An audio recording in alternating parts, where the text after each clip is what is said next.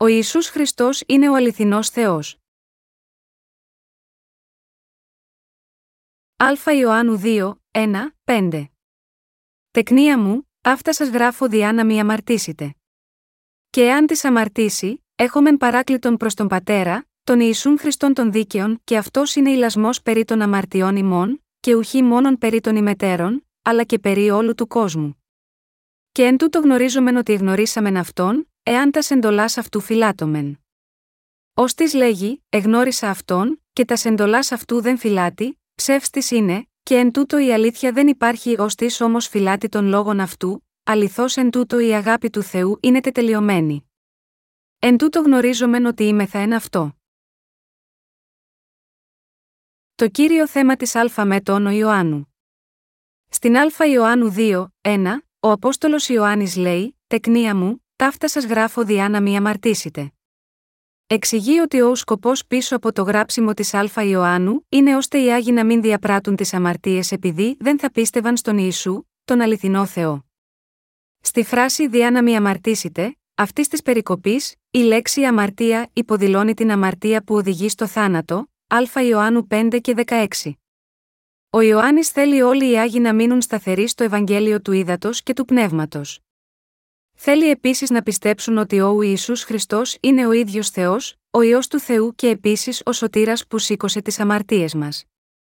Υπενθυμίζοντας σε όλους, τόσο στους Άγιους όσο και στους απίστους, ότι ο Ιησούς Χριστός είναι ο αληθινός Θεός και Σωτήρας, ο Απόστολος Ιωάννης μας νουθετεί να μην διαπράττουμε το αμάρτημα της δυσπιστίας στη θεότητα του Ιησού Χριστού. Ενώ είναι δυνατό να αμαρτάνουμε ενώπιον του Θεού με την σάρκα και τις καρδιές μας, υπάρχει μια αμαρτία που δεν πρέπει ποτέ να διαπράξουμε. Αυτή είναι η αμαρτία της απιστίας στο βάπτισμα που Ιησούς, ο Υιός του Θεού, έλαβε για να δεχτεί τις αμαρτίες μας, και το πολύτιμο αίμα που αυτός ο Υιός του Θεού έχισε για εμάς. Ο Απόστολος Ιωάννης θέλει να μας αποτρέψει από αυτή την αμαρτία, επειδή αυτή θα μας οδηγήσει σίγουρα στον αιώνιο θάνατο. Πιστεύουμε ότι ο Ιησούς Χριστός είναι Θεός, επειδή αυτός είναι ο Κύριος της δημιουργίας που έκανε ολόκληρο το σύμπαν και εμάς. Η βίβλος μας λέει ότι ο Θείος Ιησούς Χριστός υπάρχει πραγματικά, γιατί δεν είναι απατηλός αλλά είναι στην πραγματικότητα ο ίδιος Θεός και ο Σωτήρας της ανθρωπότητας. Ποιος άλλος εκτός από τον Ιησού Χριστό θα μπορούσε ειλικρινά να ισχυριστεί ότι είναι ο αληθινός Θεός και Σωτήρας? Ο Ιησούς Χριστός είναι ο παντοδύναμος Θεός που έχει τη δύναμη να δημιουργήσει το σύμπαν. Κανείς άλλος από τον Ιησού Χριστό δεν έχει τη δύναμη να κάνει αυτόν τον κόσμο. Ο Ιησούς είναι ουσιαστικά ο Υιός του Θεού και για μας είναι ο ίδιος Θεός. Από τον Ιησού Χριστό δημιουργήθηκε αυτός ο κόσμος, κατά Ιωάννη 1 και 10. Ο Ιησούς Χριστός είναι ο Θεός όλων μας.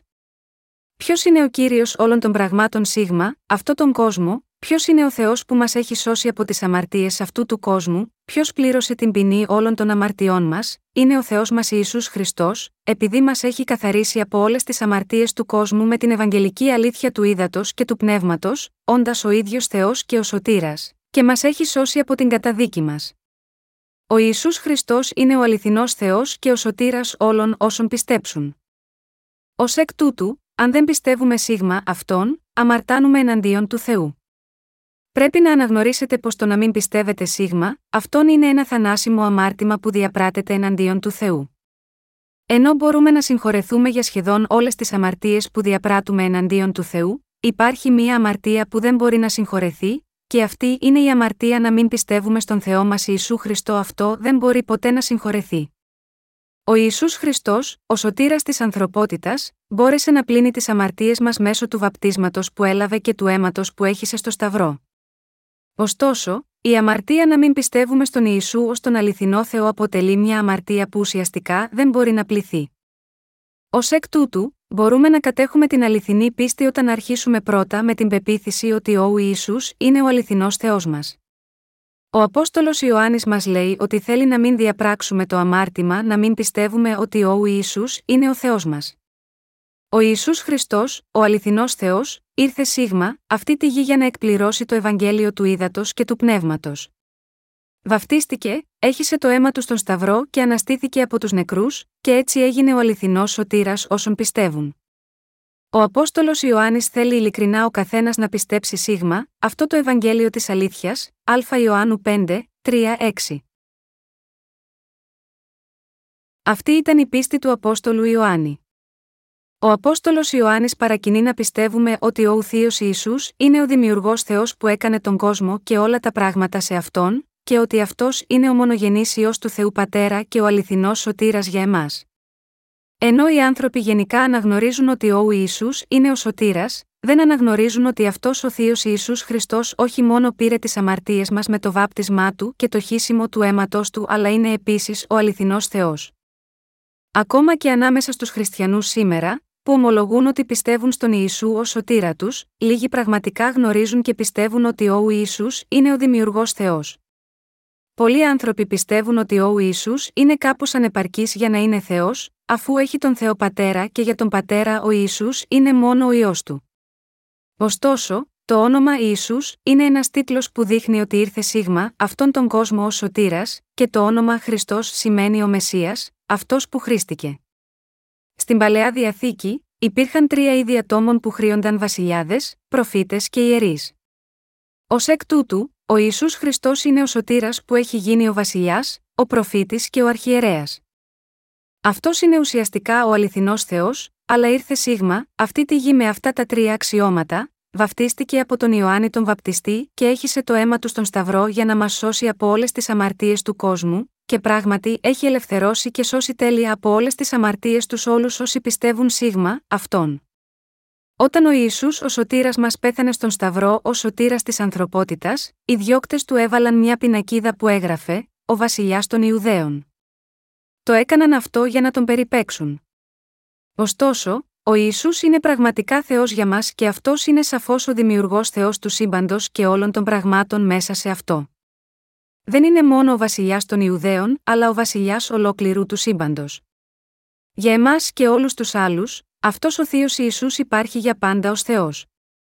Ως εκ τούτου, πιστεύοντας ότι ο Ιησούς είναι ο Θεός και ότι μας έχει σώσει από τις αμαρτίες μας με την ευαγγελική αλήθεια του ύδατος και του πνεύματος, πρέπει να ζήσουμε με ευγνωμοσύνη. Αυτή η αλήθεια δεν πρέπει να αλλάξει, διότι ο Ιησούς είναι ο Θεός και για τους πιστούς και για τους άπιστους.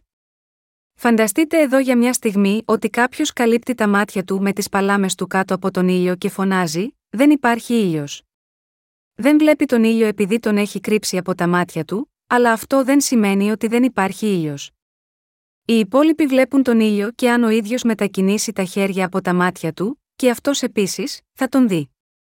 Έτσι ακριβώς ενεργούν οι άπιστοι όταν δεν παραδέχονται την αλήθεια ότι ο Ιησούς Χριστός είναι ο αληθινός Θεός και ότι ήρθε σίγμα αυτή τη γη για να εκπληρώσει το Ευαγγέλιο του ύδατος και του πνεύματος.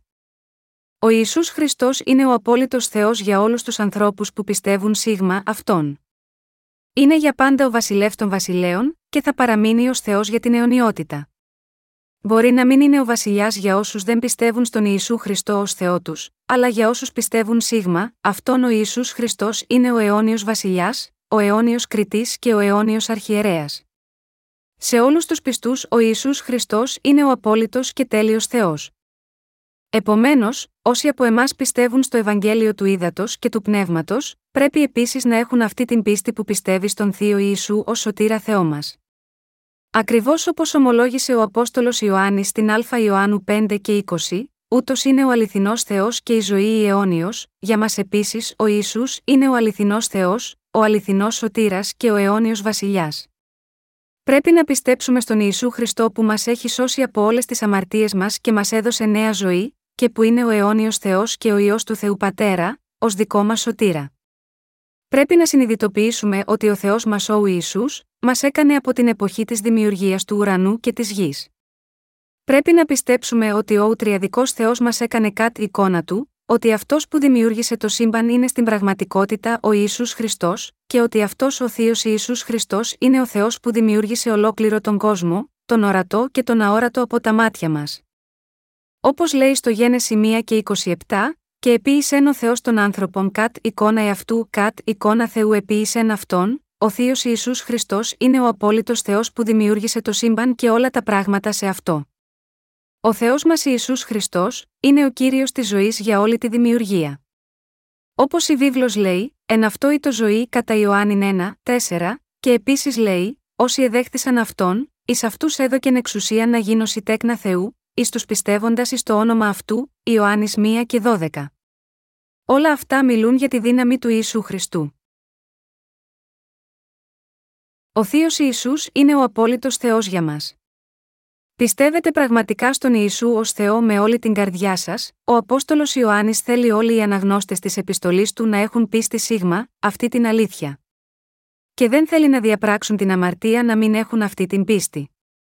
Αν ο Απόστολος Ιωάννης πίστευε στον Θείο Ιησού ως Θεό του, τότε η πίστη μας σίγμα, αυτή την αλήθεια είναι σωστή. Οι άλλοι Απόστολοι, αν και μαρτύρησαν για την θεότητα του Ιησού, κατά κανόνα τόνισαν περισσότερο από τον Ιωάννη ότι έχει γίνει ο σωτήρας μας ως ο Υιός του Θεού. Αντίθετα, ο Απόστολος Ιωάννης έδωσε μαρτυρία του Ιησού περισσότερο ως τον ίδιο τον Θεό. Αυτό από τα 4 Ευαγγέλια, το Ευαγγέλιο του Ιωάννη ονομάζεται ως το Ευαγγέλιο του Αετού.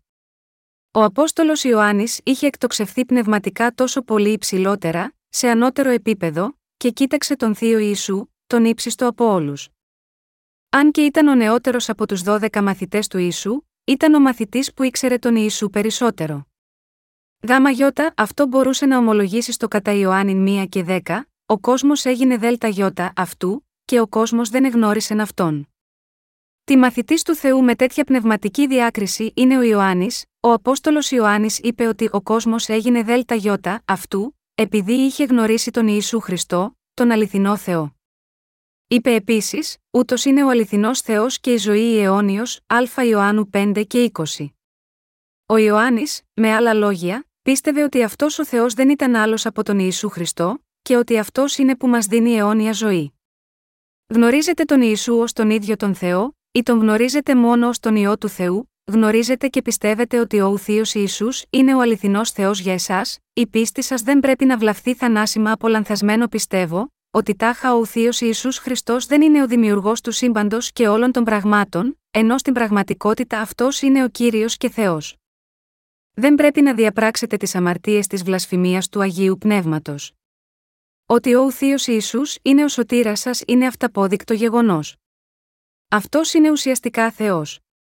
Επειδή ο Ιησούς είναι ο Θεός που δημιούργησε το σύμπαν, για να σώσει το λαό του από τις αμαρτίες του ήρθε σίγμα, αυτή τη γη, πήρε σάρκα ανθρώπου, βαφτίστηκε, έχισε το αίμα του στον Σταυρό και με αυτόν τον τρόπο έχει σώσει τους πιστούς του από τις αμαρτίες τους και την καταδίκη, παρέχοντάς τους έτσι την άφεση των αμαρτιών τους και την αιώνια ζωή, όλα με μιας. Ο Ιησούς είναι ο Θεός που εγκατέλειψε τη δόξα του για να μας σώσει από τις αμαρτίες μας τα 33 χρόνια της ζωής του. Αλλά στην ουσία του είναι ο ίδιος Θεός. Πιστεύετε ότι ο Ιησούς είναι ο Θεός και ότι είναι ο Παράκλητός μας. Πιστεύετε ότι ο Πατέρας του Ιησού είναι ο Θεός Πατέρας μας και ότι αυτός είναι ο ίδιος Θεός για μας. Ο Ιησούς Χριστός είναι ο Υιός του Θεού αλλά επίσης είναι ο αληθινός Θεός για εμάς. Ο Ιησούς, ο αληθινός Θεός, ήρθε σίγμα, αυτό το κόσμο με ανθρώπινη σάρκα για να σώσει όλους εμάς μέσω του βαπτίσματος και του αίματος που έχισε. Αυτό ο Απόστολος Ιωάννης είπε, ούτως είναι ο ελθόν ΔΙ ύδατος και αίματος, Ιησούς ο Χριστός ουχή διά του ύδατος μόνον, αλλά διά του ύδατος και του αίματος και το πνεύμα είναι το οποίον μαρτυρεί, επειδή το πνεύμα είναι η αλήθεια. Διότι τρεις είναι οι μαρτυρούντες εν το ουρανό, ο Πατήρ, ο Λόγος και το Άγιον Πνεύμα, και ούτε οι τρεις είναι εν και τρεις είναι οι μαρτυρούντες εν τη γη, το πνεύμα και το είδωρ και το αίμα, και οι τρεις ούτε αναφέρονται εις το εν Α Ιωάννου 5, 6, 8. Ως εκ τούτου, το βάπτισμα που ο Ιησούς Χριστός έλαβε από τον Ιωάννη και το χύσιμο του αίματος του, είναι η αλήθεια της σωτηρίας μας. Εδώ η βίβλος μας λέει ότι ο Ιησούς είναι ο ίδιος Θεός. Και μας λέει ότι αυτός ο Θείος Ιησούς Χριστός είναι ο σωτήρας Θεός που ήρθε σίγμα, αυτή τη γη, ντύθηκε ανθρώπινη σάρκα, ανέλαβε τις αμαρτίες μας με το βάπτισμα, σήκωσε όλη την καταδίκη των αμαρτιών μας με τη σταύρωση, και με αυτόν τον τρόπο μας έχει ελευθερώσει από τις αμαρτίες μας. Επειδή ο Ιησούς Χριστός είναι κατά βάση ο αληθινός Θεός, είναι περισσότερο από ικανός να γίνει ο αληθινός σωτήρας για όλους εμάς που πιστεύουμε στον Ευαγγελικό Λόγο του ύδατος και του Πνεύματος. Ως εκ τούτου, για όσους πιστεύουν σε όμικρον με τόνο, τι έκανε όταν ήρθε σίγμα, αυτή τη γη, δεν μπορούν να λάβουν μόνο την άφεση των αμαρτιών τους αλλά μπορούν επίσης να ντυθούν με τη μεγάλη δύναμη που τους μετατρέπει σε παιδιά του Θεού. Η δύναμη του Ευαγγελίου του ύδατος και του Πνεύματος είναι μεγάλη. Σήμερα το βράδυ, 2 ακόμα άτομα που πίστεψαν έστειλαν μέσω του ηλεκτρονικού ταχυδρομείου τη μαρτυρία τους για τη σωτηρία, για το οποίο ευχαρίστησα τον Κύριο. Η μαρτυρία τους είναι ότι τώρα έχουν ελευθερωθεί από τις αμαρτίες τους, δεδομένου ότι πιστεύουν ότι ο Ιησούς, ο αληθινός Θεός, μας έχει σώσει από όλες τις αμαρτίες μας με το να έρθει αυτή τη γη με ανθρώπινη σάρκα, να βαφτιστεί και να πεθάνει σταυρωμένος και να αναστηθεί από τους νεκρούς. Αυτοί οι πιστοί ομολόγησαν, πριν γνωρίσω το Ευαγγέλιο του ύδατος και του πνεύματος, πάντα κουβάλαγα τις αμαρτίες μου και η ζωή της πίστης μου έμοιαζε κολλημένη στο ίδιο γρανάζι όλη την ώρα. Αλλά τη στιγμή που συνειδητοποίησα την Ευαγγελική αλήθεια του ύδατος και του πνεύματος, γνώρισα την ξεκάθαρη αλήθεια της σωτηρίας. Και εμείς, επίσης, πιστεύουμε τώρα ότι ο Ιησούς είναι ο ίδιος Θεός. Το πιστεύουμε αυτό με όλη την καρδιά μας, γιατί αυτός είναι ο σωτήρας που δεν εμποδίζεται από τίποτε να μας ελευθερώσει και να μας σώσει από τις αμαρτίες του κόσμου με το Ευαγγέλιο του ύδατος και του πνεύματος, καθώς αυτός είναι ουσιαστικά ο ίδιος Θεός. Αμέτρητοι χριστιανοί σε όλο τον κόσμο δεν έχουν πρόβλημα να πιστέψουν ότι ο Ιησούς είναι ο Υιός του Θεού, αλλά πολλοί από αυτούς ούτε ξέρουν ούτε πιστεύουν ότι είναι στην ουσία ο αληθινός Θεός και ότι έχει γίνει ο σωτήρας όλων μας ερχόμενος αυτή τη γη για να ντυθεί με ανθρώπινη σάρκα, αναλαμβάνοντας όλες τις αμαρτίες μας με το να βαφτιστεί από τον Ιωάννη, και έχισε το αίμα του στον Σταυρό. Αυτοί διαπράττουν θανάσιμη αμάρτημα εναντίον του Θεού, επειδή δεν πιστεύουν στην θεότητα του Ιησού. Ο τόπος γέννησης του Μαρτίνου Λούθυρου, του πρωτοπόρου της μεταρρύθμισης, είναι η Γερμανία. Καθώς άρχισε η μεταρρύθμιση, εκείνος μετέφρασε επίσης την Αγία Γραφή στη γερμανική καθομιλουμένη. Ωστόσο, ακόμα και στην πατρίδα του Λούθυρου, το θέμα του κατά πόσον ο Ιησούς είναι Θεός ή απλό πλάσμα, παρά το γεγονός ότι ήταν ο Υιός του Θεού, αποτέλεσε σημείο διαφωνίας μεταξύ των θεολόγων, και ως εκ τούτου, πολλοί άνθρωποι που δεν αναγνώρισαν τον Ιησού ως Θεό, κατέληξαν να προτείνουν αβάσιμες σοφιστίες, έτσι που οδηγούν μόνο στην ανάπτυξη του σημερινού θεολογικού συστήματος, που ονομάζεται ιστορική κριτική ή ανωτέρα κριτική. Η κατανόησή τους για τον Ιησού, με άλλα λόγια, κατέληξε στα ακόλουθα εσφαλμένα συμπεράσματα, παρά το γεγονός ότι αυτός είναι ο Υιός του Θεού, είναι μόνο ένα από τα δημιουργήματα του Θεού. Έτσι, ενώ είναι αλήθεια ότι ο Ιησούς Χριστός είναι ο Υιός του Θεού, μιλώντας ουσιαστικά, αυτός δεν είναι θείος. Ωστόσο, ο Ιησούς Χριστός είναι στην πραγματικότητα ο ίδιος Θεός στην ουσία του. Και έχει τον Θεό Πατέρα. Πριν από λίγο κυκλοφορούσε μια αμφιλεγόμενη ταινία, με τίτλο «Ο τελευταίος πειρασμός του Χριστού». Απεικόνιζε τον Ιησού ως άνθρωπο που είχε ερωτευτεί την Μαρία Μαγδαληνή και στη συνέχεια επέστρεψε να πραγματοποιήσει τα καθήκοντά του. Έτσι, οι περισσότεροι άνθρωποι δεν συνειδητοποιούν και δεν πιστεύουν ότι ο Ιησούς είναι στην ουσία ο αληθινός Θεός. Βλέπουμε λοιπόν ότι ακόμα και αν ο χριστιανισμός έχει μεταδοθεί για 2.000 χρόνια μέχρι σήμερα, δεν είναι τόσοι πολλοί άνθρωποι σε ολόκληρο τον κόσμο που έχουν την ισχυρή πεποίθηση ότι ο Θείος Ιησούς Χριστός είναι ο ίδιος Θεός. Η πραγματικότητα είναι ότι ένα υγιές θεολογικό βιβλικό σύστημα δεν έχει ακόμα καθιερωθεί στο σημερινό χριστιανισμό. Πώς μπορεί ένα υγιές θεολογικό βιβλικό σύστημα να κατασκευαστεί χωρίς τον ακρογωνιαίο λίθο της πίστης που πιστεύει στον Ιησού ως τον αληθινό Θεό? Ως εκ τούτου, αυτοί παραμένουν εντελώς ανίδεοι για την αλήθεια ότι ο Ιησούς είναι στην ουσία ο αληθινός Θεός. Μελέτησαν τον Ιησού ως αντικείμενο της θεολογικής του σπουδής, αλλά απέτυχαν να φτάσουν σε πλήρη κατανόηση. Αν και οι άνθρωποι έχουν μελετήσει τον Ιησού, εξακολουθούν να ζουν ως αμαρτωλοί, όλο που ομολογούν ότι πιστεύουν αυτόν, επειδή δεν ξέρουν το Ευαγγέλιο του ύδατος και του πνεύματος που μπορεί να πλύνει τις αμαρτίες των καρδιών τους. Ως εκ τούτου, ο καθένας πρέπει τώρα να συνειδητοποιήσει και να πιστέψει ότι ο Ιησούς είναι ουσιαστικά ο ίδιος Θεός που δημιούργησε ολόκληρο το σύμπαν και ότι αυτός είναι ο σωτήρας που, όταν ο άνθρωπος που δημιούργησε έπεσε σε αμαρτία, ήρθε αυτή τη γη και έσωσε τους αμαρτωλούς από όλες τις αμαρτίες τους μέσω του Ευαγγελίου του ύδατος και του πνεύματος. Έτσι, στηρίζοντας την πίστη μας στον Θεό μας Ιησού Χριστό, έχουμε κηρύξει το Ευαγγέλιο του ύδατος και του πνεύματος. Ως εκ τούτου, πολλοί άνθρωποι θα γνωρίσουν και θα πιστεύουν στον Ιησού Χριστό ως τον αληθινό Θεό και σωτήρα της ανθρωπότητας. Ελπίζω και προσεύχομαι ότι όλοι θα πιστέψετε στην αλήθεια ότι ο Ιησούς είναι ο αληθινός Θεός και σωτήρας. Η ομολογία της πίστης του Ιωάννη ο Ιησούς είναι ο αληθινός Θεός και η αιώνια ζωή Α Ιωάννου 5 και 20. Πρέπει να έχουμε την ίδια πίστη με αυτή που είχε ο Απόστολος Ιωάννης. Όλοι, με άλλα λόγια, πρέπει να γνωρίζουμε και να έχουμε την ίδια πίστη που πιστεύει στον Ιησού ως τον αληθινό Θεό μας και τον Κύριο που μας έχει δώσει το Ευαγγέλιο του ύδατος και του Πνεύματος. Με άλλα λόγια, πρέπει να γνωρίζουμε και να πιστεύουμε σωστά ότι ο Ιησούς είναι ο Θεός μας και ότι Αυτός που μας δίνει την αιώνια ζωή. Ο Ιησούς Χριστός είναι ο αληθινός Θεός που έχει καθαρίσει τις αμαρτίες μας με το Ευαγγέλιο του ύδατος και του Πνεύματος. Πρέπει να κάνουμε τέτοια αληθινή ομολογία πίστης. Ο Απόστολος Ιωάννης, επίσης, πίστεψε στον Ιησού Χριστό ως τον αληθινό Θεό, και επίσης ομολόγησε ότι με πίστη στο Ευαγγέλιο του ύδατος και του Πνεύματος που δόθηκε από Αυτόν, είχε πληθεί από όλες τις αμαρτίες του και σώθηκε από όλη την καταδίκη των αμαρτιών του. Για μας, ο Ιησούς Χριστός είναι πραγματικά ο ίδιος Θεός, ο αληθινός σωτήρας και ο αληθινός παράκλητός μας.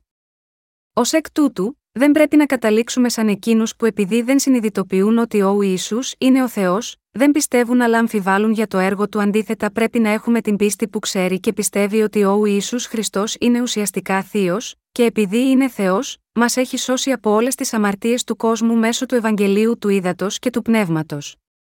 Στη σημερινή περικοπή της Αγίας Γραφής, ο Απόστολος Ιωάννης λέει: «Και εάν τις αμαρτήσει, έχομεν παράκλητον προς τον Πατέρα, τον Ιησούν Χριστόν των Δίκαιων», Α Ιωάννου 2, 1.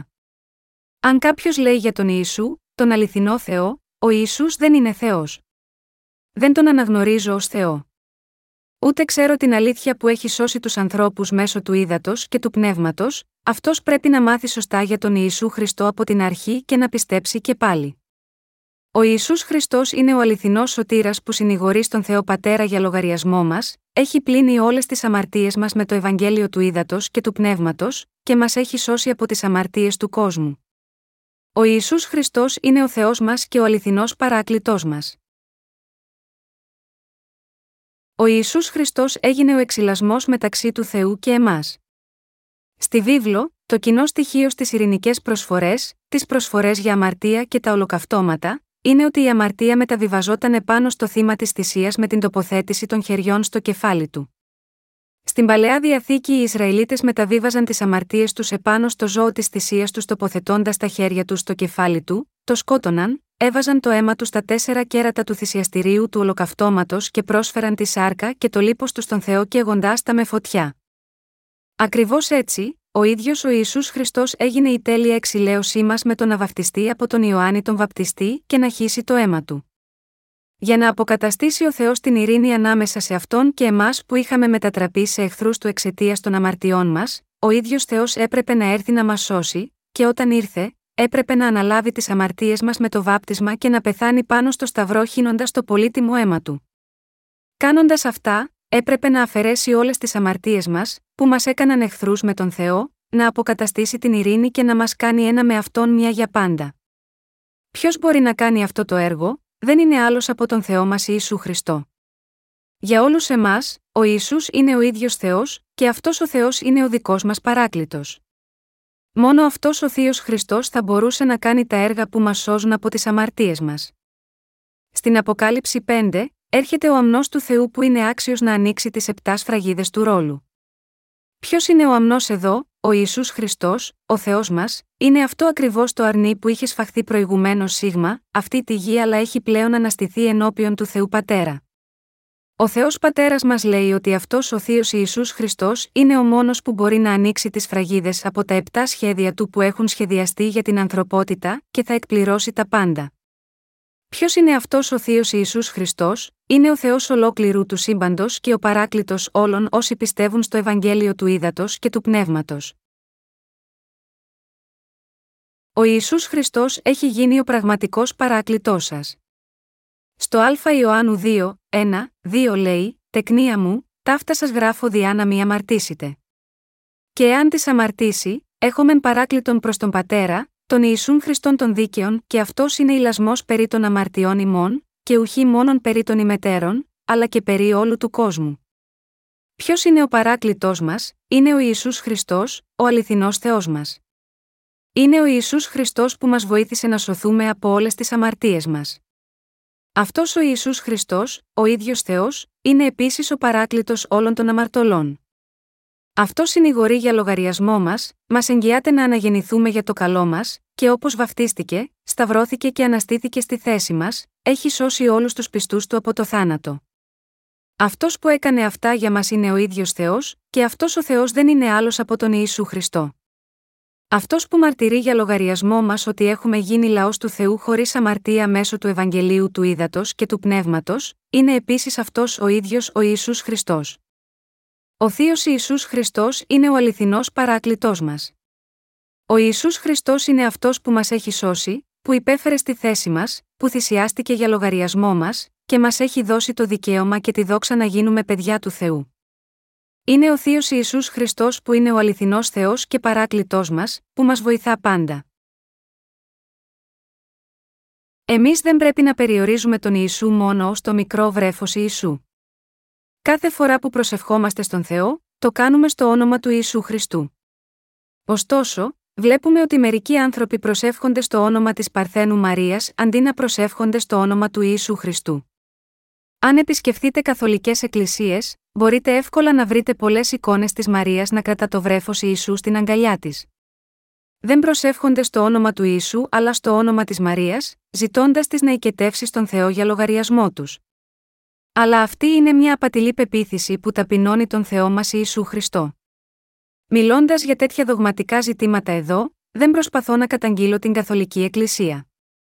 Θέλω απλά να σας ενημερώσω ότι αν έχουμε τέτοια ουσιαστικά περιορισμένη εικόνα του Ιησού, σαν να είναι μόνο ένα μωρό, διαπράττουμε την αμαρτία του υποβιβασμού του Θεού μας Ιησού Χριστού.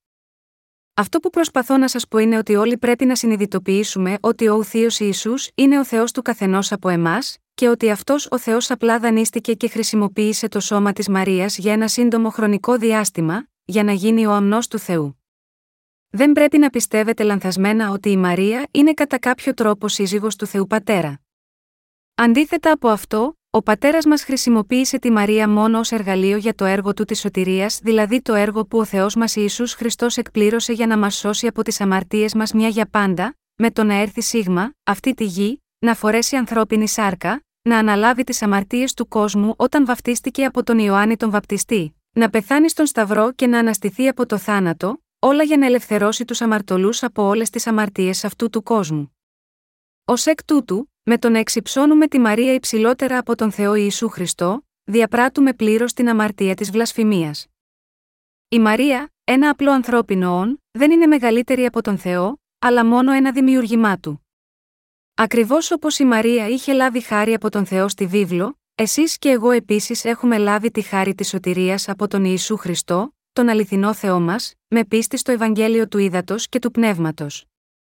Και ακριβώς όπως η Μαρία χρησιμοποιήθηκε ως όργανο του Θεού για ένα μικρό διάστημα, εμείς επίσης έχουμε σωθεί από τον Θεό και χρησιμοποιούμαστε ως όργανα του Θεού για τη σωτηρία άλλων ψυχών.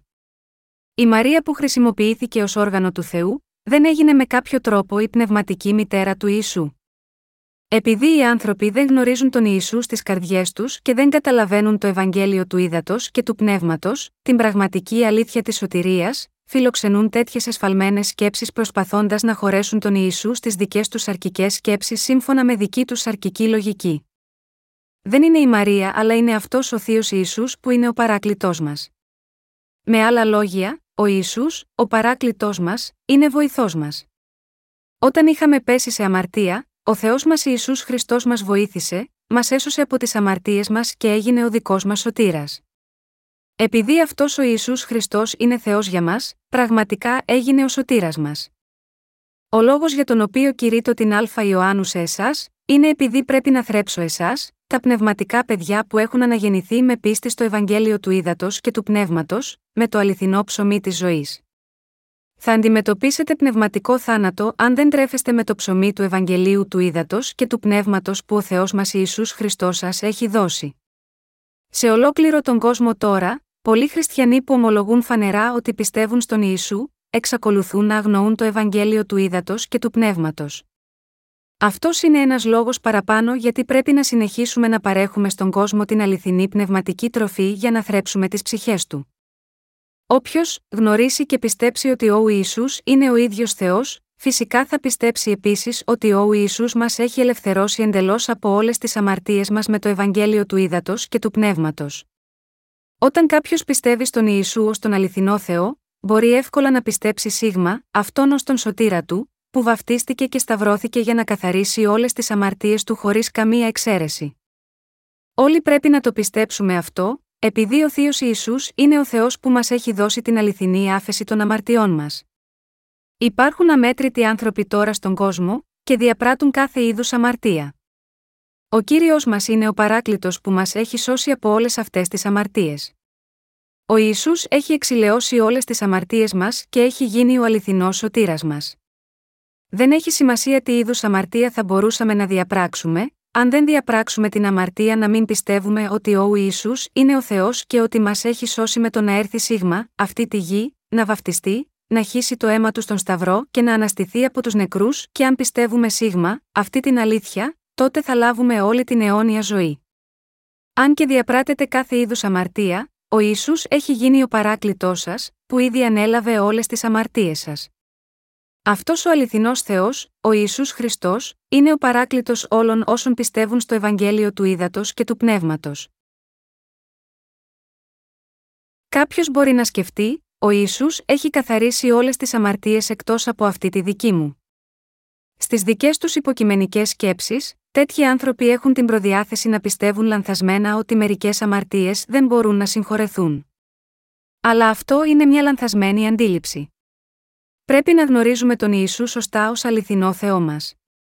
Και πρέπει να ξέρουμε ότι για να μας σώσει από τις αμαρτίες μας, ήρθε αυτή τη γη, ντύθηκε με ανθρώπινη σάρκα, ανέλαβε όλες τις αμαρτίες μας με το βάπτισμα από τον Ιωάννη τον Βαπτιστή, καταδικάστηκε για όλες αυτές τις αμαρτίες μας με το να επομιστεί τις αμαρτίες του κόσμου και χύνοντας το αίμα του μέχρι θανάτου στο Σταυρό, και έχει γίνει αληθινός Θεός μας με την Ανάσταση από τους νεκρούς. Ως εκ τούτου, αν δεν διαπράττουμε την αμαρτία να μην πιστεύουμε ότι ο Θείος Ιησούς έχει γίνει ο αληθινός σωτήρας μας, τότε όλοι μπορούμε να σωθούμε από όλες τις αμαρτίες μας, όποιες και αν είναι αυτές. Αν πιστεύετε ότι ο Ιησούς είναι Θεός, τότε πρέπει να συνειδητοποιήσετε ότι ο Κύριος έχει συγχωρέσει όλες τις αμαρτίες που μπορεί να έχετε διαπράξει. Αυτός είναι ο λόγος που αυτός είναι Παράκλητός μας και ο Θεός που μας έχει σώσει από όλες τις αμαρτίες του κόσμου. Ο Απόστολος Ιωάννης ξεκάθαρα είπε: «Αυτός είναι ηλασμός περί των αμαρτιών ημών, και ουχή μόνον περί των ημετέρων, αλλά και περί όλου του κόσμου». Α Ιωάννου 2:2. Ο Ιησούς ο Θεός μας, με άλλα λόγια, έχει καθαρίσει όλες τις αμαρτίες που διαπράττει ο καθένας αυτόν τον κόσμο, ακόμα και τώρα που μιλάμε, και με αυτόν τον τρόπο ο Κύριος μας έχει σώσει όλους μας. Επειδή ο Ιησούς είναι Θεός στην ουσία του, μας έχει σώσει με την αποδοχή όλων των αμαρτιών του κόσμου μια για πάντα μέσω του βαπτίσματος του που έλαβε από τον Ιωάννη τον Βαπτιστή, τις επομίστηκε στο σώμα του, έχισε το αίμα του στον Σταυρό και πέθανε και αναστήθηκε από τους νεκρούς. Με πίστη αυτό τον Θείο Ιησού Χριστό εγώ ο ίδιος μπόρεσα να ελευθερωθώ από όλες τις αμαρτίες μου. Ο Απόστολος Ιωάννης επίσης αντιμετωπίζει το ζήτημα αυτό. Όπως ο Ιωάννης, εγώ επίσης μαρτυρώ τον Θεό μας Ιησού Χριστό, μαρτυρώντας τη θεμελιώδη πίστη στο Ευαγγέλιο του ύδατος και του Πνεύματος. Πολλοί χριστιανοί, παγιδευμένοι σε εσφαλμένες διδασκαλίες, παραμένουν τώρα πολύ απομακρυσμένοι από τη μόνη αλήθεια. Είμαι ευχαριστημένος στην καρδιά μου, χάρη στην πίστη μου στον Θείο Ιησού Χριστό και στο Ευαγγέλιο του ύδατος και του Πνεύματος που Εκείνος μου έχει δώσει. Η καρδιά μου έχει ειρήνη επειδή πιστεύω στο έργο της σωτηρίας που εκπληρώθηκε από τον Κύριο. Τι γίνεται μη εσάς, έχουν εξαφανιστεί οι αμαρτίες σας από τις καρδιές σας, και έχουν οι καρδιές σας ειρήνη, χάρη στην πίστη που έχετε τώρα. Εάν αυτό δεν συμβαίνει, τότε οι καρδιές σας πρέπει να αποκτήσουν τώρα ειρήνη με πίστη στον Θεό μας Ιησού Χριστό και το Ευαγγέλιο του ύδατος και του Πνεύματος που Εκείνος σας έχει δώσει. Με το βάπτισμα, χύνοντας το αίμα του και με την Ανάσταση από τους νεκρούς, ο Ιησούς Χριστός, ο ίδιος Θεός, έχει σώσει όλους εμάς από όλες τις αμαρτίες μας. Δεν μας έχει σώσει πραγματικά αυτός ο Θείος Ιησούς, ο Ιησούς Χριστός, ο αληθινός μας Θεός, μας έχει σώσει πραγματικά από τις αμαρτίες μας. Ποιος είναι αυτός ο σωτήρας? Είναι ο Ιησούς Χριστός. Ποιος είναι ο Ιησούς Χριστός για όλους εμάς? Είναι ο ίδιος Θεός. Ποιος, λοιπόν, είναι αυτός ο αληθινός Θεός Ιησούς Χριστός? Αυτός είναι ο δημιουργός και ο λυτρωτής της ανθρωπότητας. Πρέπει όλοι να πιστέψουμε ότι ο Ιησούς Χριστός είναι ο δικός μας σωτήρας και Θεός μας. Μέσα από το Ευαγγέλιο του Ύδατος, του Αίματος και του Πνεύματος, αυτός ο αληθινός Θεός Ιησούς Χριστός μας έχει σώσει από όλες τις αμαρτίες μας μια για πάντα. Ο Θείος Ιησούς Χριστός μας έχει δώσει τον λόγο του Ευαγγελίου του Ύδατος και του Πνεύματος, ώστε να μπορούμε να πιστεύουμε σίγμα αυτόν ως σωτήρα μας. Μας έχει εγγυηθεί αυτή την αλήθεια με τη θεότητά του, ώστε να μπορούμε να πιστεύουμε. Μας έχει βοηθήσει μέσω του Ευαγγελίου του Ύδατος και του Πνεύματος, ώστε να μπορούμε να ελευθερωθούμε από τις αμαρτίες μας. Αυτός έχει πραγματικά εκπληρώσει όλα τα έργα της σωτηρίας. Ο Ιησούς Χριστός, ο Θεός μας, είναι πράγματι ο αληθινός Θεός που μας έφερε τη σωτηρία. Αν κάποιος πιστεύει στην αγάπη του Θεού, είναι φυσικό να πιστέψει στο Ευαγγέλιο του Ύδατος και του Πνεύματος που ο Κύριος μας έχει δώσει. Θα πρέπει να πιστέψετε σίγμα αυτή την αλήθεια, ότι ο Ιησούς Χριστός, ο ίδιος Θεός, ήρθε σίγμα αυτή τη γη, βαφτίστηκε από τον Ιωάννη, έχισε το αίμα του και έτσι έχει καθαρίσει όλες τις αμαρτίες του κόσμου. Εγώ, για παράδειγμα, πιστεύω σε όλα όσα ο Θείος Ιησούς Χριστός έκανε για εμάς. Μπορώ να πιστεύω σίγμα αυτή την αλήθεια ότι ο Ιησούς είναι ο Θεός. Ότι για να μας σώσει από τις αμαρτίες του κόσμου, γεννήθηκε σίγμα αυτή τη γη μέσω του σώματος της Παρθένου Μαρίας και ανέλαβε τις αμαρτίες του κόσμου με το βάπτισμα. Ότι για να εκπληρώσει τον λόγο που λέει «Ο μισθός της αμαρτίας είναι θάνατος» Ρωμ. 6:23 καταδικάστηκε εκείνος αντιπροσωπευτικά στη θέση μας για τις αμαρτίες μας με τη σταύρωση αναστήθηκε από τους νεκρούς, ζει τώρα για πάντα και έχει γίνει ο δικός μας σωτήρας, κάνοντας όλα αυτά για εμάς. Μπορείτε και εσείς επίσης να πιστεύετε αυτή την αλήθεια με την καρδιά σας, μπορείτε, επίσης, να πιστεύετε ότι ο Ιησούς Χριστός είναι ο παράκλητός μας και ότι έχει γίνει ο δικός μας βοηθός. Ο Θείος Ιησούς Χριστός είναι αυτός που μας βοηθά. Κάθε φορά που υποκύπτουμε στις αδυναμίες μας και πέφτουμε στην αμαρτία, μόνο ο Ιησούς Χριστός, ο Θεός μας, έρχεται για να μας σώζει και να μας βοηθά. Είναι αυτός που μόνος μας έχει σώσει εντελώς, αυτός που σήκωσε όλες τις αμαρτίες μας στο σώμα του και καταδικάστηκε αντιπροσωπευτικά στη θέση μας. Αυτό είμαι πάντα ευγνώμων στον Θεό μας Ιησού Χριστό. Και αυτό πάντα τον ομολογώ. Είμαι τόσο ανακουφισμένος και ευγνώμων που ο Ιησούς Χριστός έχει γίνει δικός μας παράκλητος. Για όσους πιστεύουν στο Ευαγγέλιο του Ύδατος και του Πνεύματος, ο Ιησούς Χριστός, ο ίδιος Θεός, έχει γίνει ο παράκλητός τους που πάντα τους βοηθά και ανέλαβε τη συγχώρεση όλων των αμαρτιών τους για όλα τα χρόνια που θα έρθουν. Επίσης, αναλαμβάνοντας την καταδίκη όλων των αμαρτιών μας, αυτός ο Θείος Ιησούς Χριστός μας έχει σώσει από αυτές. Όσοι γνωρίζουν την Ευαγγελική αλήθεια του Ύδατος και του Πνεύματος, πρέπει να γνωρίζουν επίσης ότι ο Ιησούς είναι Θεός. Πρέπει όλοι να συνειδητοποιούμε ότι όσο μας αφορά, ο Ιησούς Χριστός, ο αληθινός Θεός, έχει γίνει δικός μας παράκλητος που πάντα μας βοηθά. Και, κάθε φορά που αποτυγχάνουμε, πρέπει να πιστεύουμε σίγμα αυτή την αλήθεια, ότι ο Ιησούς Χριστός ο Θεός μας, έχει καθαρίσει όλες τις αμαρτίες μας με το βάπτισμα και χύνοντας το αίμα του. Ο Θεός μας Ιησούς Χριστός έχει πραγματικά γίνει ο παράκλητος για όλους μας. Ναι, αν και είστε τόσο αδύναμοι, σήκωσα ακόμα και αυτές τις αμαρτίες επίσης. Αυτό δεν μας λέει ο Θεός μας Ιησούς Χριστός, πράγματι, μας λέει ότι Εκείνος ήδη ανέλαβε όλες τις αμαρτίες μας και μας διδάσκει, ανακουφίζει και ενθαρρύνει, όλα μέσω του Ευαγγελίου του Ύδατος και του Πνεύματος. Έτσι, δεν είναι οι άνθρωποι σε όλο τον κόσμο, που πιστεύουν τώρα στο Ευαγγέλιο του Ύδατος και του Πνεύματος, πρέπει να κοιτάξουν προς τον Θεό μας Ιησού Χριστό και να πιστέψουν σίγμα Αυτόν. Είναι αυτός ο Ιησούς Χριστός ο οποίος πάντα υποστηρίζει όλους τους πιστούς του Ευαγγελίου του Ύδατος και του Πνεύματος, ενθαρρύνοντάς τους, χαϊδεύοντάς τους ελαφρά στους ώμους και δίνοντάς τους νέα δύναμη για να συνεχίσουν. Παρ' όλα αυτά, οι πιστοί στο Ευαγγέλιο του Ύδατος και του Πνεύματος, που εξαπλώνονται σε όλο τον κόσμο, λένε τώρα: «Δεν μπορώ να βρω εκκλησία του Θεού στην περιοχή μου. Τι πρέπει να κάνω?» Θα ήθελα να το καταστήσω σαφές σε όλους σας, εσείς, οι αδελφοί και οι αδελφές που έχετε σωθεί από όλες τις αμαρτίες σας με πίστη στον Θεό μας Ιησού Χριστό και στο Ευαγγέλιο του Ύδατος και του Πνεύματος, πρέπει να ιδρύσετε εκκλησία του Θεού και να οδηγείτε τις ψυχές εκεί. Δεν λέω εδώ ότι θα πρέπει πρώτα να ξεκινήσετε από την οικοδόμηση μιας εκκλησίας.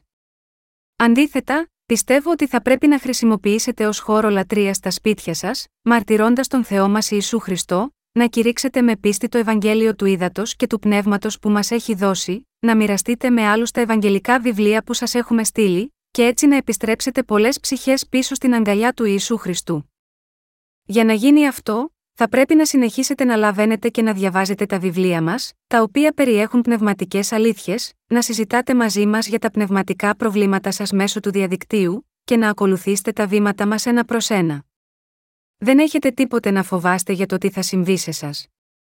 Ο Ιησούς Χριστός, ο ίδιος Θεός, συνηγορεί για λογαριασμό σας, υπερασπίζοντάς σας από τις αδυναμίες σας και βοηθώντας σας σε κάθε βήμα. Είναι ελπίδα και προσευχή μου για σας, μέσω του Ιησού Χριστού, να μπορείτε να ιδρύσετε Εκκλησία του Θεού, όπου αμέτρητες ψυχές θα λάβουν την άφεση της αμαρτίας μέσω της Εκκλησίας σας και θα ενωθούν μαζί μας σίγμα, αυτή την πολύτιμη αποστολή του κηρύγματος του Ευαγγελίου του Ύδατος και του Πνεύματος σε όλο τον κόσμο. Ο Ιησούς είναι αληθινά η βοήθειά μας. Όταν έχω πέσει βαθιά στον κόσμο, η πνευματική δύναμη μέσα μου εξασθενίζει και έχω βαθιά εκτίμηση του γεγονότος ότι ο Κύριος έχει γίνει παράκλητός μου. Σε αυτές τις στιγμές, όταν έρχομαι στην Εκκλησία του Θεού και ακούω τον Λόγο Του, όταν τον δοξολογώ, όταν προσεύχομαι σίγμα, αυτόν και όταν περικυκλώνομαι με αυτό το πνευματικό κλίμα της συγκέντρωσης των πιστών του Ευαγγελίου του Ύδατος και του Πνεύματος, έχω από πρώτο χέρι την εμπειρία ότι ο Ιησούς Χριστός παρηγορεί την καρδιά μου άλλη μια φορά, με ενθαρρύνει και μου δίνει νέα δύναμη. Σε τέτοιες στιγμές μπορώ να εκτιμήσω ότι ο Θεός μας ο Ιησούς μας υποστηρίζει σε όλα μας τα θέματα. Κάθε φορά που συγκεντρωνόμαστε γύρω από την αλήθεια, το Άγιο Πνεύμα εργάζεται ανάμεσά μας δυναμικά και γεμίζει τις καρδιές μας εντελώς. Αυτός είναι ο λόγος που η συγκέντρωση της Εκκλησίας του Θεού είναι τόσο σημαντική, όπως είναι γραμμένο στη βίβλο, μη αφήνονται στο να συνερχόμεθα ομού, καθώς είναι συνήθεια εις την άς, αλλά προτρέποντες αλλήλους, και το σούτο μάλλον, όσων βλέπετε πλησιάζουσαν την ημέραν Εβραίους 10 και 25. Ο Ιησούς Χριστός είναι ο Θεός που δίνει νέα δύναμη σε όσους πιστεύουν στο Ευαγγέλιο του Ύδατος και του Πνεύματος, πλένει τις λερωμένες καρδιές τους, καθαρίζει άλλη μια φορά τις καρδιές τους, δίνει πίστη, τους κρατά και τους βοηθά. Αυτός ο Θείος Ιησούς Χριστός δεν είναι άλλος από τον ίδιο τον Θεό για όλους μας. Λαβαίνετε τέτοια βοήθεια όταν έρχεστε στην Εκκλησία του Θεού. Και το ίδιο το Άγιο Πνεύμα θα ανακουφίσει τις καρδιές σας, θα σας παρηγορήσει, θα στηρίξει την πίστη σας σε στέρεο έδαφος άλλη μια φορά, θα σας δώσει κατανόηση και θα σας ανανεώνει. Αν είστε πιστοί στο Ευαγγέλιο του Ύδατος και του Πνεύματος, σίγουρα θα το έχετε βιώσει αυτό. Η Εκκλησία του Θεού διοικείται από το Άγιο Πνεύμα, αν και είναι αόρατο από τα μάτια μας. Έτσι, όπως ερχόμαστε στην Εκκλησία του Θεού και τον προσκυνούμε όλοι μαζί, το Άγιο Πνεύμα μας κάνει να νιώθουμε άβολα όταν κάτι δεν πάει καλά στις καρδιές μας, και όταν κάτι δεν πάει καλά στη γνώση μας μας δίνει τη δυνατότητα να το διορθώσουμε. Ο Θεός μας βοηθάει σε πολλές πτυχές και τρόπους. Αυτό, όταν η συνάθρησή μας τελειώσει, έχουμε λάβει νέα δύναμη για να συνεχίσουμε το έργο μας ακόμα πιο δυναμικά. Βοηθούμαστε από τον Θεό ως εξής, μέσα από τη λατρεία και την κοινωνία μας, βιώνουμε την πληρότητα του Αγίου Πνεύματος και την πραγματική ύπαρξη της αγάπης του Ιησού Χριστού που είναι ο αληθινός Θεός. Είναι οι πιστοί στο Ευαγγέλιο του Ύδατος και του Πνεύματος ζωντανοί χριστιανοί. Ο Θεός μας Ιησούς Χριστός είναι εκείνος που μας βοηθάει με αυτόν τον τρόπο. Επειδή είναι Θεός για μας, σίγμα αυτούς τους καιρούς, μέσω της Εκκλησίας του Θεού και εσάς, μπορεί να πλύνει τις αμαρτίες όλων με το Ευαγγέλιο του Ύδατος και του Πνεύματος.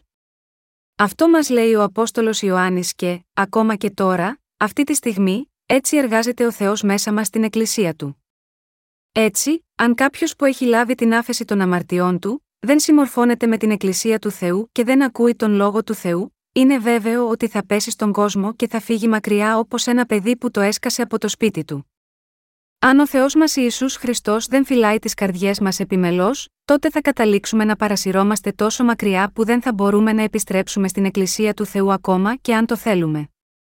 Ωστόσο, ακόμα και αν η πίστη σας στον Ιησού Χριστό δεν είναι τόσο μεγάλη, όταν απλώς συνεχίζετε να έρχεστε στην Εκκλησία του Θεού, ακούγοντας τον Λόγο Του, λατρεύοντας και δοξολογώντας τον μαζί με τα μέλη της Εκκλησίας σας, τότε μπορείτε να δείτε πως ο Θείος Ιησούς Χριστός θεραπεύει πράγματι τις καρδιές σας από όλα τα λάθη και τις πληγές σας, και κάνει τις καρδιές σας τέλειες άλλη μια φορά. Ευχαριστώντας τον Θεό μας Ιησού Χριστό και βοηθούμενοι από Αυτόν, συνεχίζουμε τη ζωή μας της πίστης. Κανείς δεν μπορεί να πει οτιδήποτε συγκεκριμένο για να μας παρηγορήσει, αλλά εξακολουθούμε να είμαστε παρηγορημένοι και πολύ βοηθημένοι. Πραγματικά λαβαίνουμε τέτοια άνεση και βοήθεια. Όσοι πιστεύουν στο Ευαγγέλιο του Ύδατος και του Πνεύματος μπορούν να αισθανθούν πραγματικά τον Θείο Ιησού Χριστό με την καρδιά τους μέσα στις εκκλησίες τους. Είναι ελπίδα και προσευχή μου ότι όλοι σας, οι συνεργάτες και οι άγιοι μας σε όλο τον κόσμο που εργάζονται μαζί μας, να μπορούσαν να συγκεντρωθούν ως Εκκλησία του Θεού, όπου μπορείτε να συνεχίσετε την πνευματική ζωή σας και να ενισχύσετε την πίστη σας με τη βοήθεια του Κυρίου μας Ιησού, του αληθινού Θεού. Από την άλλη πλευρά, όσοι δεν πιστεύουν στο Ευαγγέλιο του Ύδατος και του Πνεύματος, δεν μπορούν ποτέ να κάνουν το έργο του Θεού μαζί μας. Κανείς από αυτούς, ανεξάρτητα από το πόσο καλά εκπαιδευμένοι και έξυπνοι είναι, δεν μπορούν να σταθούν εδώ και να κηρύττουν στους δίκαιους. Δεν μπορεί ο κανένας να καθίσει όπου καθόμαστε και να κηρύξει τον Λόγο ή να βοηθηθεί από τον Χριστό μέσα στην Εκκλησία του. Μόνο επειδή πιστεύουμε στον Θείο Ιησού Χριστό και το Ευαγγέλιο του Ύδατος και του Πνεύματος, μπορούμε να γίνουμε παιδιά του και μέλη της Εκκλησίας του. Τώρα, ο Απόστολος Ιωάννης λέει σε όλους όσοι έχουν λάβει την άφεση των αμαρτιών τους από τον Θεό μας Ιησού Χριστό, να αγαπάμε ο ένας τον άλλο και μόνο τότε μπορούμε να τηρούμε τις εντολές του Θεού. Όπως είναι γραμμένο στην Α Ιωάννου 2, 5, «Οστής όμως φυλάτη των λόγων αυτού, αληθώς εν τούτο η αγάπη του Θεού είναι τετελειωμένη. Εν τούτο γνωρίζομεν ότι είμεθα εν αυτό». Εδώ, η φράση «Οστής όμως φυλάτη των λόγων αυτού» δεν σημαίνει να κρατάμε τον λόγο του σαν κάποιον να τηρεί τον νόμο, αλλά σημαίνει να πιστεύουμε στο λόγο του. Ακριβώς όπως ο Μωυσής είχε συντρίψει τις δύο πέτρινες πλάκες του νόμου ενώπιον του λαού του Ισραήλ, όταν κατέβηκε από το βουνό, εμείς είμαστε άνθρωποι που δεν μπορούμε να τηρήσουμε τον νόμο του Θεού, αλλά τον παρακούμε και τον παραβιάζουμε. Έτσι, η Βίβλος λέει, όσοι είναι εξ έργων νόμου, υποκατάραν είναι επειδή είναι γεγραμμένον επικατάρατος πασώστης δεν εμένει εν πάση της γεγραμμένης εν το βιβλίο του νόμου, ώστε να πράξει αυτά, Γαλάτας 3 και 10. Δεν μπορούμε να τηρήσουμε ούτε μία φράση των εντολών του.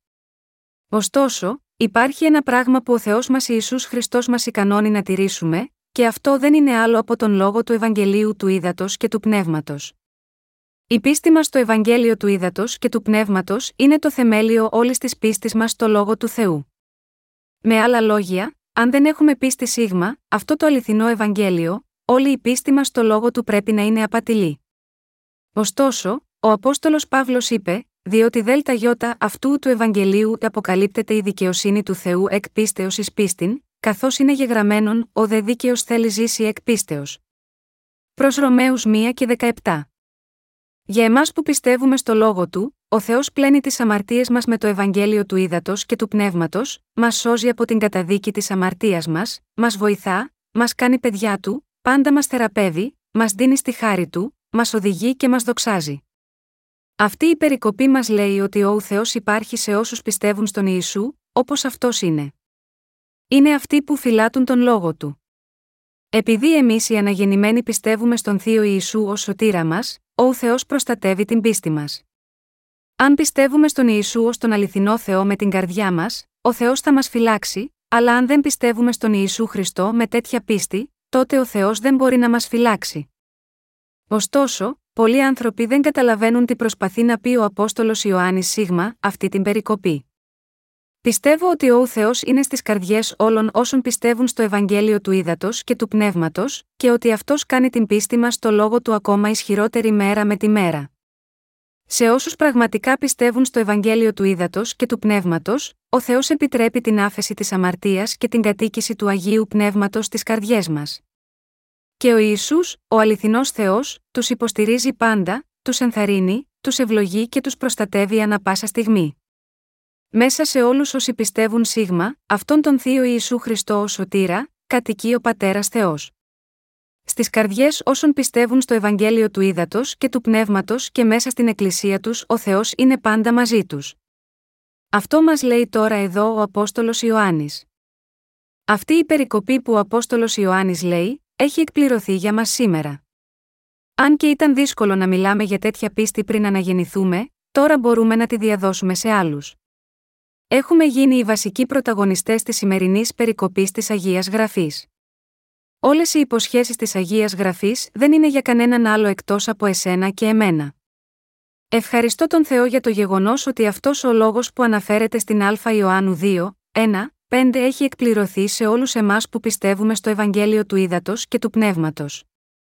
Είμαι πολύ ευγνώμων στον Κύριο Ιησού που έχει γίνει ο σωτήρας και ο ποιμένας όλων των πιστών του Ευαγγελίου του Ύδατος και του Πνεύματος, και τους βοηθά για πάντα σαν ο αληθινός παράκλητός τους. Όταν ο Θεός τους βοηθάει, το κάνει μέσω της Εκκλησίας του. Ως εκ τούτου, νουθετώ εσάς τους συνεργάτες της Ιεραποστολής μας, να επισκέπτεστε την ιστοσελίδα μας συχνά και να συνεχίσετε να λαβαίνετε από εμάς νέο πνευματικό ψωμί, και να έρχεστε σε επαφή μαζί μας ώστε να μπορέσουμε να σας οδηγήσουμε στο σωστό δρόμο. Παρακαλούμε, προσεύχεστε στον Θεό για μας, για να μπορούμε να συνεχίσουμε τη διακονία μας, μεταφράζοντας τα ευαγγελικά βιβλία μας σε πολλές άλλες γλώσσες και να τα κάνουμε διαθέσιμα σε όλους όσους αναζητούν την αλήθεια. Αμήν.